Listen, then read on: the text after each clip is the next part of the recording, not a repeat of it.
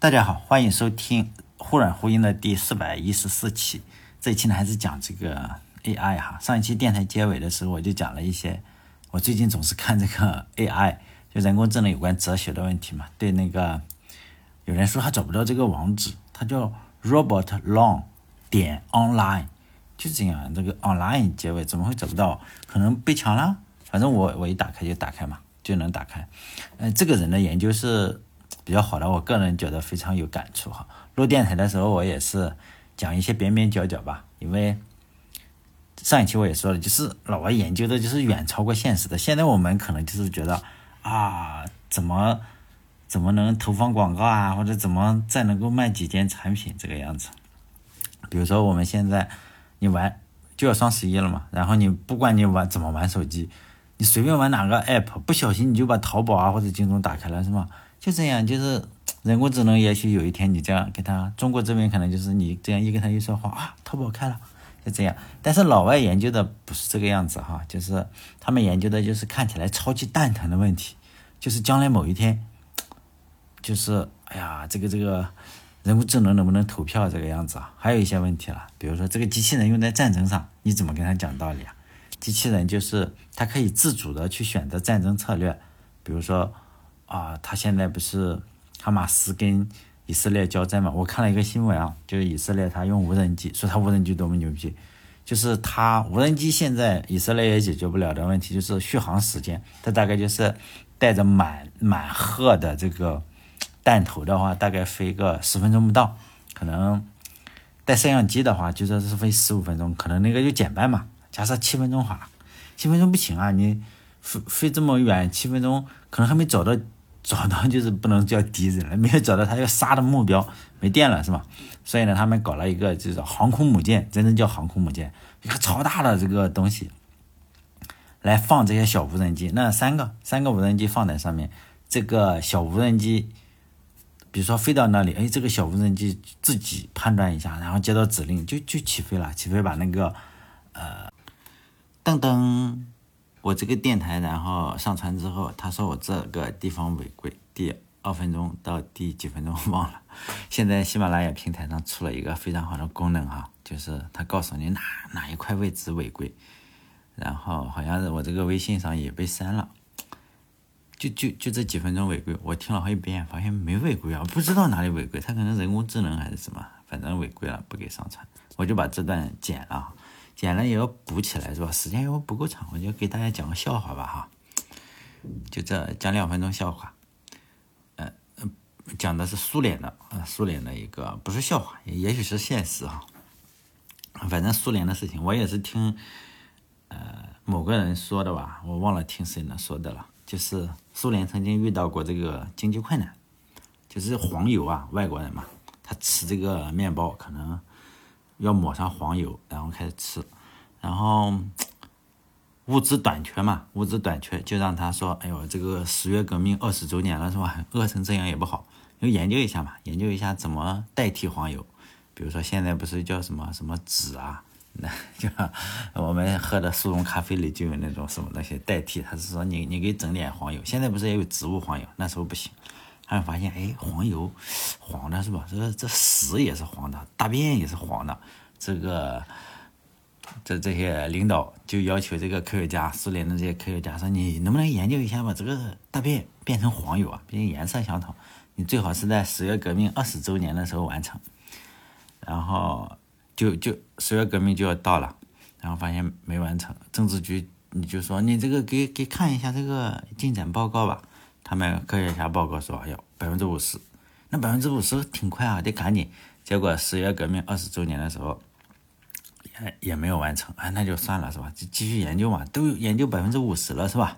你不能说走到百分之五十就不研究了。然后就在十月革又又过了十年，十月革命三十周年的时候还在研究，这个又说你这个研究什么程度？他说是百分之五十啊。这政治局怎么还是百分之五十？你这个。怎么办？能不能加快点速度？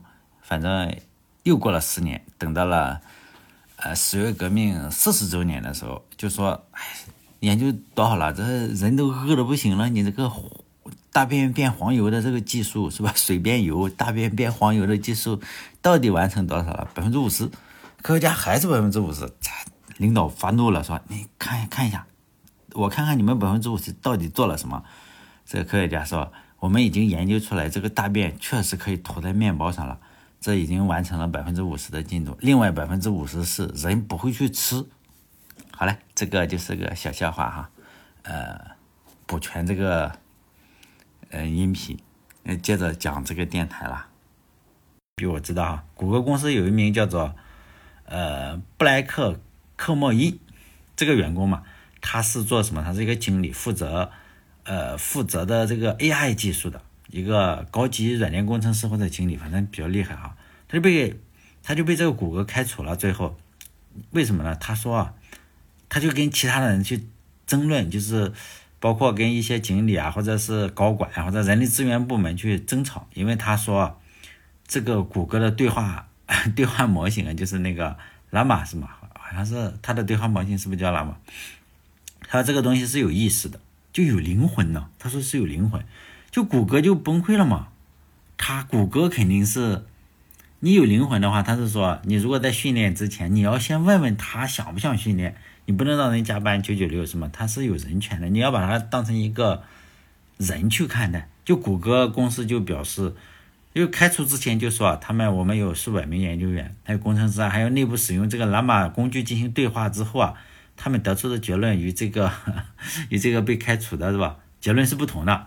大多数人工智能专家认为，他说啊哈，他们认为这个该行业距离计算机有直觉，就是有这个意识，非常非常长的路要走。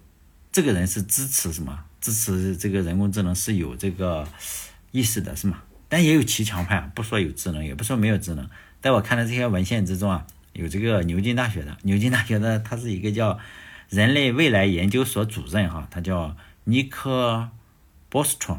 哎，反正他说呢，他也不知道。他说我不知道他有智能，也不能说他没有智能。他还引用了一个词，还有拉丁词语哈，叫未知领域来形容。他说这些深度神经网络啊，有数百万个或者数千万个数字的矩阵。我们呢，就把它映射到意识上啊，这个事情啊是未知的。你说它有没有智能呢？这真的是不好。但我说的这个七强派啊，并不是贬义哈，就是知之为知之，不知为不知嘛哈，是知也。这孔子说的，他说他不知道嘛。啊，说到孔子这句话，呃，其实有有很多的解释是吧？你我们可以去问问人工智能，我问了，他不知道什么意思，因为中国的。古文的标点是没有没有标点符号的，没有逗号，没有什么，所以呢，就给了我们很大的发展空间。即使有标点符号的话，像圣经，你可以有发展空间。你自己去引述一个，你就建一个宗教，你说啊，上帝又反悔了，他不是最后一个先知，又来了一个先知，就是我，同志们，信我吧。你如果能够忽悠来，那说明你很厉害，是吧？就我我我还故意查了一下，我说看看那中中文古文行不行？我说知之为知之，不知为不知，是知也。你给我嗯断个句，他真的不会断，他断了几次，我说不对，这样是吧？他确实不会断。但是有一个我认为断的还比较好的，并不是人工智能说的，它是叫知之为逗号知之，不知为不知，是知也。这个意思其实是可以解释的啊，就是说你知道了以后再去做呢，你就能更深入的知道它。如果你不知道的情况下瞎鸡巴乱做呢，就是啥也不知道，这才是真正的智慧。我觉得这这个解释可以是吧？因为有一年我把这句话没加标点的情况下当新年祝福送给我我老板，没想到呢，他认为我在表扬他，你知道吗？后来老板跟我成了同事，我俩一起开滴滴送外卖，有福不能同享，但是有难呢一定要同当。但是呢，也可以看出来这个人工智能。确实对中国古文确实比较弱吧，哈，我觉得是比较弱。但是他应该想强的话，应该会很快的就强起来。不是现在那个中国叫什么？中国这个超星是吧？超星图书馆，然后有一个被泄露了，好像泄露了中国，呃，多少年之后百分之八十五的印刷书籍，它都有超星啊，都泄露给他了。泄露给哪一个？安妮的。大家知道吗？有个下载盗版书的地方，有个叫安妮的什么东西，我忘了，我又忘记了。今天我才看的新闻，他们呢，他们就把这个去训练。他是说呢，如果啊有这个 大大语言模型去研究中文的话，你就跟他联系，他把所有的东西都给你读，但是也要换取一定一定的那个什么哈，就是说你读完之后啊，学习完之后啊，你能给我一个更清晰版的版本。就是说呢，你这个人工智能识别，你不能给我，因为我是 PDF 嘛，你再给我识别成这种文字版，然后就是什么互互利嘛。我看现在它的官方网站还在，还是这样登录。也就是说呢，我们可以想象，如果一旦有一个公司去接触的话，啊，既然有中国中文，比如说 建国以后，或者或者某个年代之后，百分之八十五的印刷文本就超星啊，超星图书馆知道吗？就价格超级贵的那个，在高校中就是赚那种 赚那赚钱，每年赚好几百万的这种钱，超新的那个被被被被偷了。但是我相信，如果有这个大语言模型去跟他们联系的话，说不定曹新就就什么了，是不是？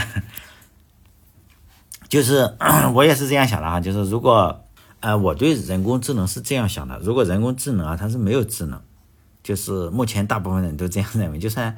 我们担心的话，哈，那就是杞人忧天嘛。就是说，哎，你看这个人太蠢了，他竟然认为人工智能有智能，就是一点笑料，无足轻重，让人笑一笑哈。茶余饭后笑一笑。但是如果人工智能真的是有智能，但是我们还认为它没有智能，就人类这个东西啊，认为它没有智能，那就有的你说了，万一他走个邪路是吗？然后。我本着宁可错爱一千，不可放过一个，有找没找你打一竿子，你就是应该提防着它。人工智能真的是有智能，就不怕万一，不怕一万就怕万一，是吗？就谷歌虽然开除了那个说人工智能有意思的人，大部分人也都是认同的哈。因为我看 Reddit 那么反叛的网站，还认为是哎呀，这个小哥肯定脑子糊涂了，秀逗了。你整天给这个 AI 做训练集、做数据，把自己喂迷糊了。这其实很危险，为什么？因为 Reddit 包括网民大部分都傻叉，他们不懂，他们嘲笑的反而有可能是对的。就大部分人都在说这件事情，哎呀，你看，竟然认为人工智能有意思。这些人是什么？就网友，就是吃吃薯条、吃汉堡啊，喝啤酒，肚子这么大，然后在嘲笑，有可能是个比较厉害的人。我觉得这可能性是比较大的，但是呢。有的人，谷歌这个小哥可不是孤独的，他他也有认为人工智能是有智能的，他就是 OpenAI 的联合创始人，他做的这个 ChatGPT 啊，他做的 GPT，而不是那个奥特曼，奥特曼是公关性质比较强，但是说开发的话，就是这个伊亚斯图克，呃，这个家这个家伙呢，他创造的算法呢，他认为人工智能是有意识的，这个家伙。最最重要的那个人，以后也许我会，呃，详细的介绍一下他啊。他就是在加拿大还是在哪里上大学，然后办了一家公司做人工智能，用了几个月就就卖了卖了多少四千多万四千多万美金啊！然后这辈子就不愁了，然后天天跟人工智能搞。但这个这个以后再做，如果以后我想起来就以后再做，先挖个坑嘛。他是他认为 AI 有智能，这就比较麻烦了。他做的他竟然认为他有智能。那个谷歌那个呢，他也是个高精灵，他有智能，反而是一群 Reddit 这些网民，还有那些谷歌或者是什么那种打着领带出来做发言人的人，认为他没有智能，你就发现是有点问题，是吧？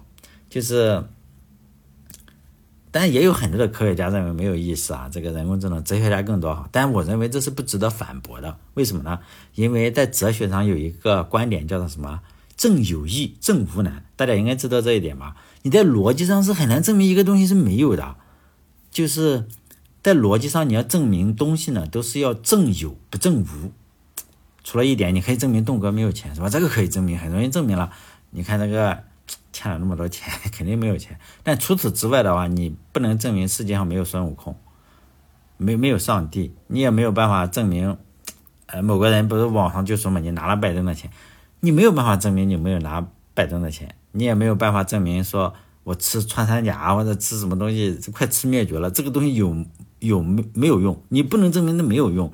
包括说咱们中国这边不是，呃，有很多人去买那各种的雄性动物的生殖器，然后说它治疗一些这个男性忽软忽硬的毛病，你很难证明它没有用。为什么？即使我吃了，证明没有用哈，我没有吃哈，但是你不能证明对张三啊、对李四、对王五没有用。所以呢，你是没有办法证明没有的。包括人工智能也是这样，我们不能证明没人工智能没有意识。就算是它真的没有意识，你仍然证明不了没有意识。比如说有个 有个呃这个科学家吧，就是牛津的那个哈，叫叫 Bostrom 这个科学家，他认为是人工智能不可能有意识。他举的例子呢，因为我觉得非常非常搞笑。他举的例子是什么？他说为什么没有意识？因为它不连贯。他说你跟这个人工智能说话，他会前后矛盾。比如说你现在。今天你跟他讲对个话，明天他就变了，他就认为啊，一个正常人是不可能乱变的，这简直就扯淡了，是吧？人才容易变的，他可能没有，他可能这个做研究做做稀里糊涂了。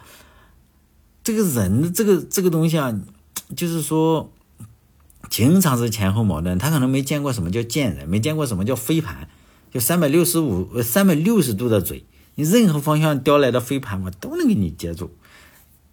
但是他举的这个例子是非常非常差劲的，但是我也没有办法去接触他，是吧？他竟然用一个这么荒唐的理论支持他说人工智能没有没有没有智能，是因为他说话不连贯。好，我们我见到百分之九十九点九的人都说话不连贯，今天这样，明天那样，是不是？今天骂公司，明天老板给他加了个几百块钱，他就说哇公司最好，就就这个样子。这我可以讲另外一个理论，就是这个。这个世界上有两个茶壶理论嘛，一个是中国的哲学家辜鸿铭先生的茶壶理论。就人家问辜鸿铭啊，说你这都啥年代了，你你娶这么多老婆，你还支持一夫多妻制？民国的大家实际上还没什么大家，我看过他的文章哈，呃，他就支持一夫多妻制啊，他说这个好，留着辫子，我我就要留着辫子，我就觉得有有皇帝好，有皇帝下跪多好，是不是？这辜鸿铭老先生就就这样。他说你，人家说你这个为什么娶四个老婆啊？不是不止娶四个老婆，就是娶想娶多少个老婆就能娶多少个老婆。他辜鸿铭就跟那个人说：“你看到这茶壶了吗？是吗？你看一个茶壶可以喷任意多个茶碗，所以呢，一个男人可以娶多个老婆。当然，这种类比是不对的啊，因为一夫多妻制，呃，是是是是很多国家都有吧？我觉得哈，就中国学西方的话，也实在有点太多了，从。我不知道是从哪里学的，一夫一妻制应该是西方的东西是吧？我我不清楚啊，主要是没媳妇是吧？不过我建议还是有个一房一妻制或者是一房一夫制，那你有个房子，在中国这个可以推行嘛？我们要搞点创新，就是你有个房子，你就可以娶，就个嫁个老公或者什么，你养养小白脸嘛，或者养个老婆，这样只要有大产权的房子，你可以多结一次婚，小产权的不行是吧？但是交纳了土地使用费以后，你就可以再结一次款。比如小产权，你不能够不能够取多少税的，或者这样子哈。就是这是个茶壶理论。另外一个茶壶理论可能大家不熟悉啊，我也不知道熟悉不熟悉啊。就是西方哲学家，呃，就是罗素罗素的茶壶理论啊。当然他不是证明这个人工智能啊，但是你可以这样讲，他就跟人瞎扯嘛。他说我不信有上帝。对方急了，说：“你怎么证明不信有上帝？”他说：“好，我知道有个茶壶，就是在地球啊跟火星之间轨道上有一个茶壶，它围着太阳公转，把那人气崩溃了。说我们正在讲着上有上帝，你竟然又开始讲茶壶，你什么意思？那不不可能有个茶壶。那个那个那个老罗是吧？老苏就说了，你可别瞎扯，就是有个茶壶。呃，你有本事。”就是说呢，你证明茶壶不存在，那个人说，那你证明上帝不存在，其实一个道理嘛。你证明茶壶不存在很难的，那个地球到火星那么多，所以我们不能证明无这个东西。你说现在你不能找人说你证明它没有意思，很难证明的。你就像你不能证明茶壶不不在这个地球跟火星之间这个轨道上运行。你怎么知道不在啊？是不是很难很难搞的？类似的话，想证明人工智能也是这个样子。所以呢，我觉得所有证明没有人工智能的，就是瞎瞎证明。呃，他举了很多很多的例子，我都觉得不可信服。你没有办法证明他说话，他说话不连贯。哇，人类说话也不连贯。那我还可以说他说话不连贯，他故意说话不连贯，然后以证明他。骗你，骗你，证明他没有智能是吧？这。个就没办法。但是还是尽量的相信它有可能有智能。从这个角度上来说哈，从微软的发言人，你可以看微软出了很多文章，包括他发言人，尤其是微软的发言人，OpenAI 的发言人，那那两个漂亮姑娘，他们的观点一点都不值得参考。为什么呢？他他可能不懂，他就是会发言，长得漂亮。然后发言人说：“我给你翻译一下。”他说：“我们遵从严格的道德准则，就是没有提供关于他们产品可能可能产生意识的具体担忧。必应聊天就是那个 Bing 的 Chat 嘛，Bing Chat，Bing Chat 机器人叫必应聊天机器人，不能够自己学习和思考。他直接给了个证明啊，出来就说我这个不能学习和思考。我觉得这就是套话，是吗？”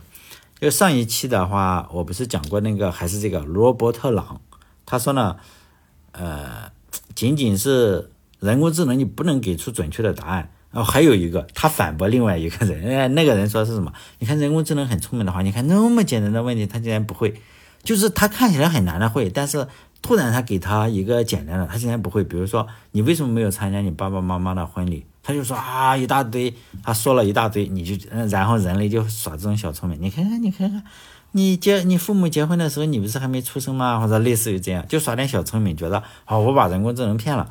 但是呢，人工智能又会做很很复杂的东西，比如说现在人工智能自己乱搞，说你给我压缩个图片，他竟然想出了想出了一个算法，比这个现在我们存在的所有的算法都要好，比这个 JPEG 呀或者是 PNG 啊算法都要好。现在人还搞不大清楚，我看写那个论文的人还搞不大清楚，他怎么就压缩成那样了？你说，你说这怎么算呢？呃，但是很多人就觉得，你看看他这么简单的问题是吧，他都算不出来。比如说，你给我讲一下西红柿炒钢丝球怎么做啊？然后他就按西红柿炒鸡蛋，把鸡蛋代替成钢丝球这个样。他可能不知道钢丝球不能吃，然后人类就说，如果他有智能的话，他肯定会聪明一点。我觉得这非常的。非常的幼稚，你没有办法证明他没有，因为我们犯错误，比如说我高考哈，很简单嘛，大家可能都是清华的哈，比如清华可能七百五的题，你要考七百一，你能上清华，我我差一点哈，差差一个小数点，七十一分我考了，但是你总不能说，哎呦，我这么这这种题目我都不会做，但是我就没有意识吧？就是说，还有一次采访，他就说呢，人类的意识啊。它可能是个副产品，就人类不知道为什么会产生意识。比如说，你是一个单细胞动物啊，它怎么会产生意识，是吗？你说人类是为了产生意识吗？还是说我这个人工智能难道我就是为了产生意识的吗？并不是，而是副产品。我人工智能做其他的东西的时候产生了意识，人也是这样，人可能是为了传宗接代啊，或者是复制 DNA 啊，把自己的 DNA 扩展下去，由此产生了意识。可能是个副产品，你意识不到的产品，这可能就是一个教训，告诉我们，就是说，在一个越来越复杂的系统，包括人类也好，还动物也好，动物可能以前如果这个达尔文是正确的话，一个小小的、小小的细胞哈，不是有单细胞动物嘛？然后这种细胞、这种细胞，然后突然就有了一个生物大爆炸，就是突然出现了这么多的生物，那你说是怎么样子？就是可能控制不住了，是吗？不是有个叫什么什么生物大爆炸吗？是吧？没有办法，就是有没有可能是我这个人工智能看起来很蠢，看起来很蠢，看起来在很蠢，然后突然就超过了你，就这样，突然就超过了你，是吧？就这就是他的一些哲学。下一期的话，这期时间又到了，主要是下一期的话，因为还有很多，我看了特别多，所以呢，我们再来讲讲，哎，为什么？包括奖赏机制啊，就是比如说人的奖赏，我们这里就金钱奖赏嘛。精神奖赏你这个人会变啊，比如说我给你一亿美金，说你把这个东西搞成一亿了，啊，我是不是拼了命的去干，你就能产生出自己的一些不可思议的事情？但是呢，这个机器人奖赏就不一样，它它是数字啊，你说我奖赏你十亿，可能他对十亿就是我突然就有了十亿，机器人觉得我这十亿，哎，我有十亿啊，就这个样子。然后它的奖赏机制呢，会容易走偏，你知道吗？就这样。但我们可以去看看人家怎么想的，这其实并不是我想的。好嘞，这一期就胡扯到这里，再见。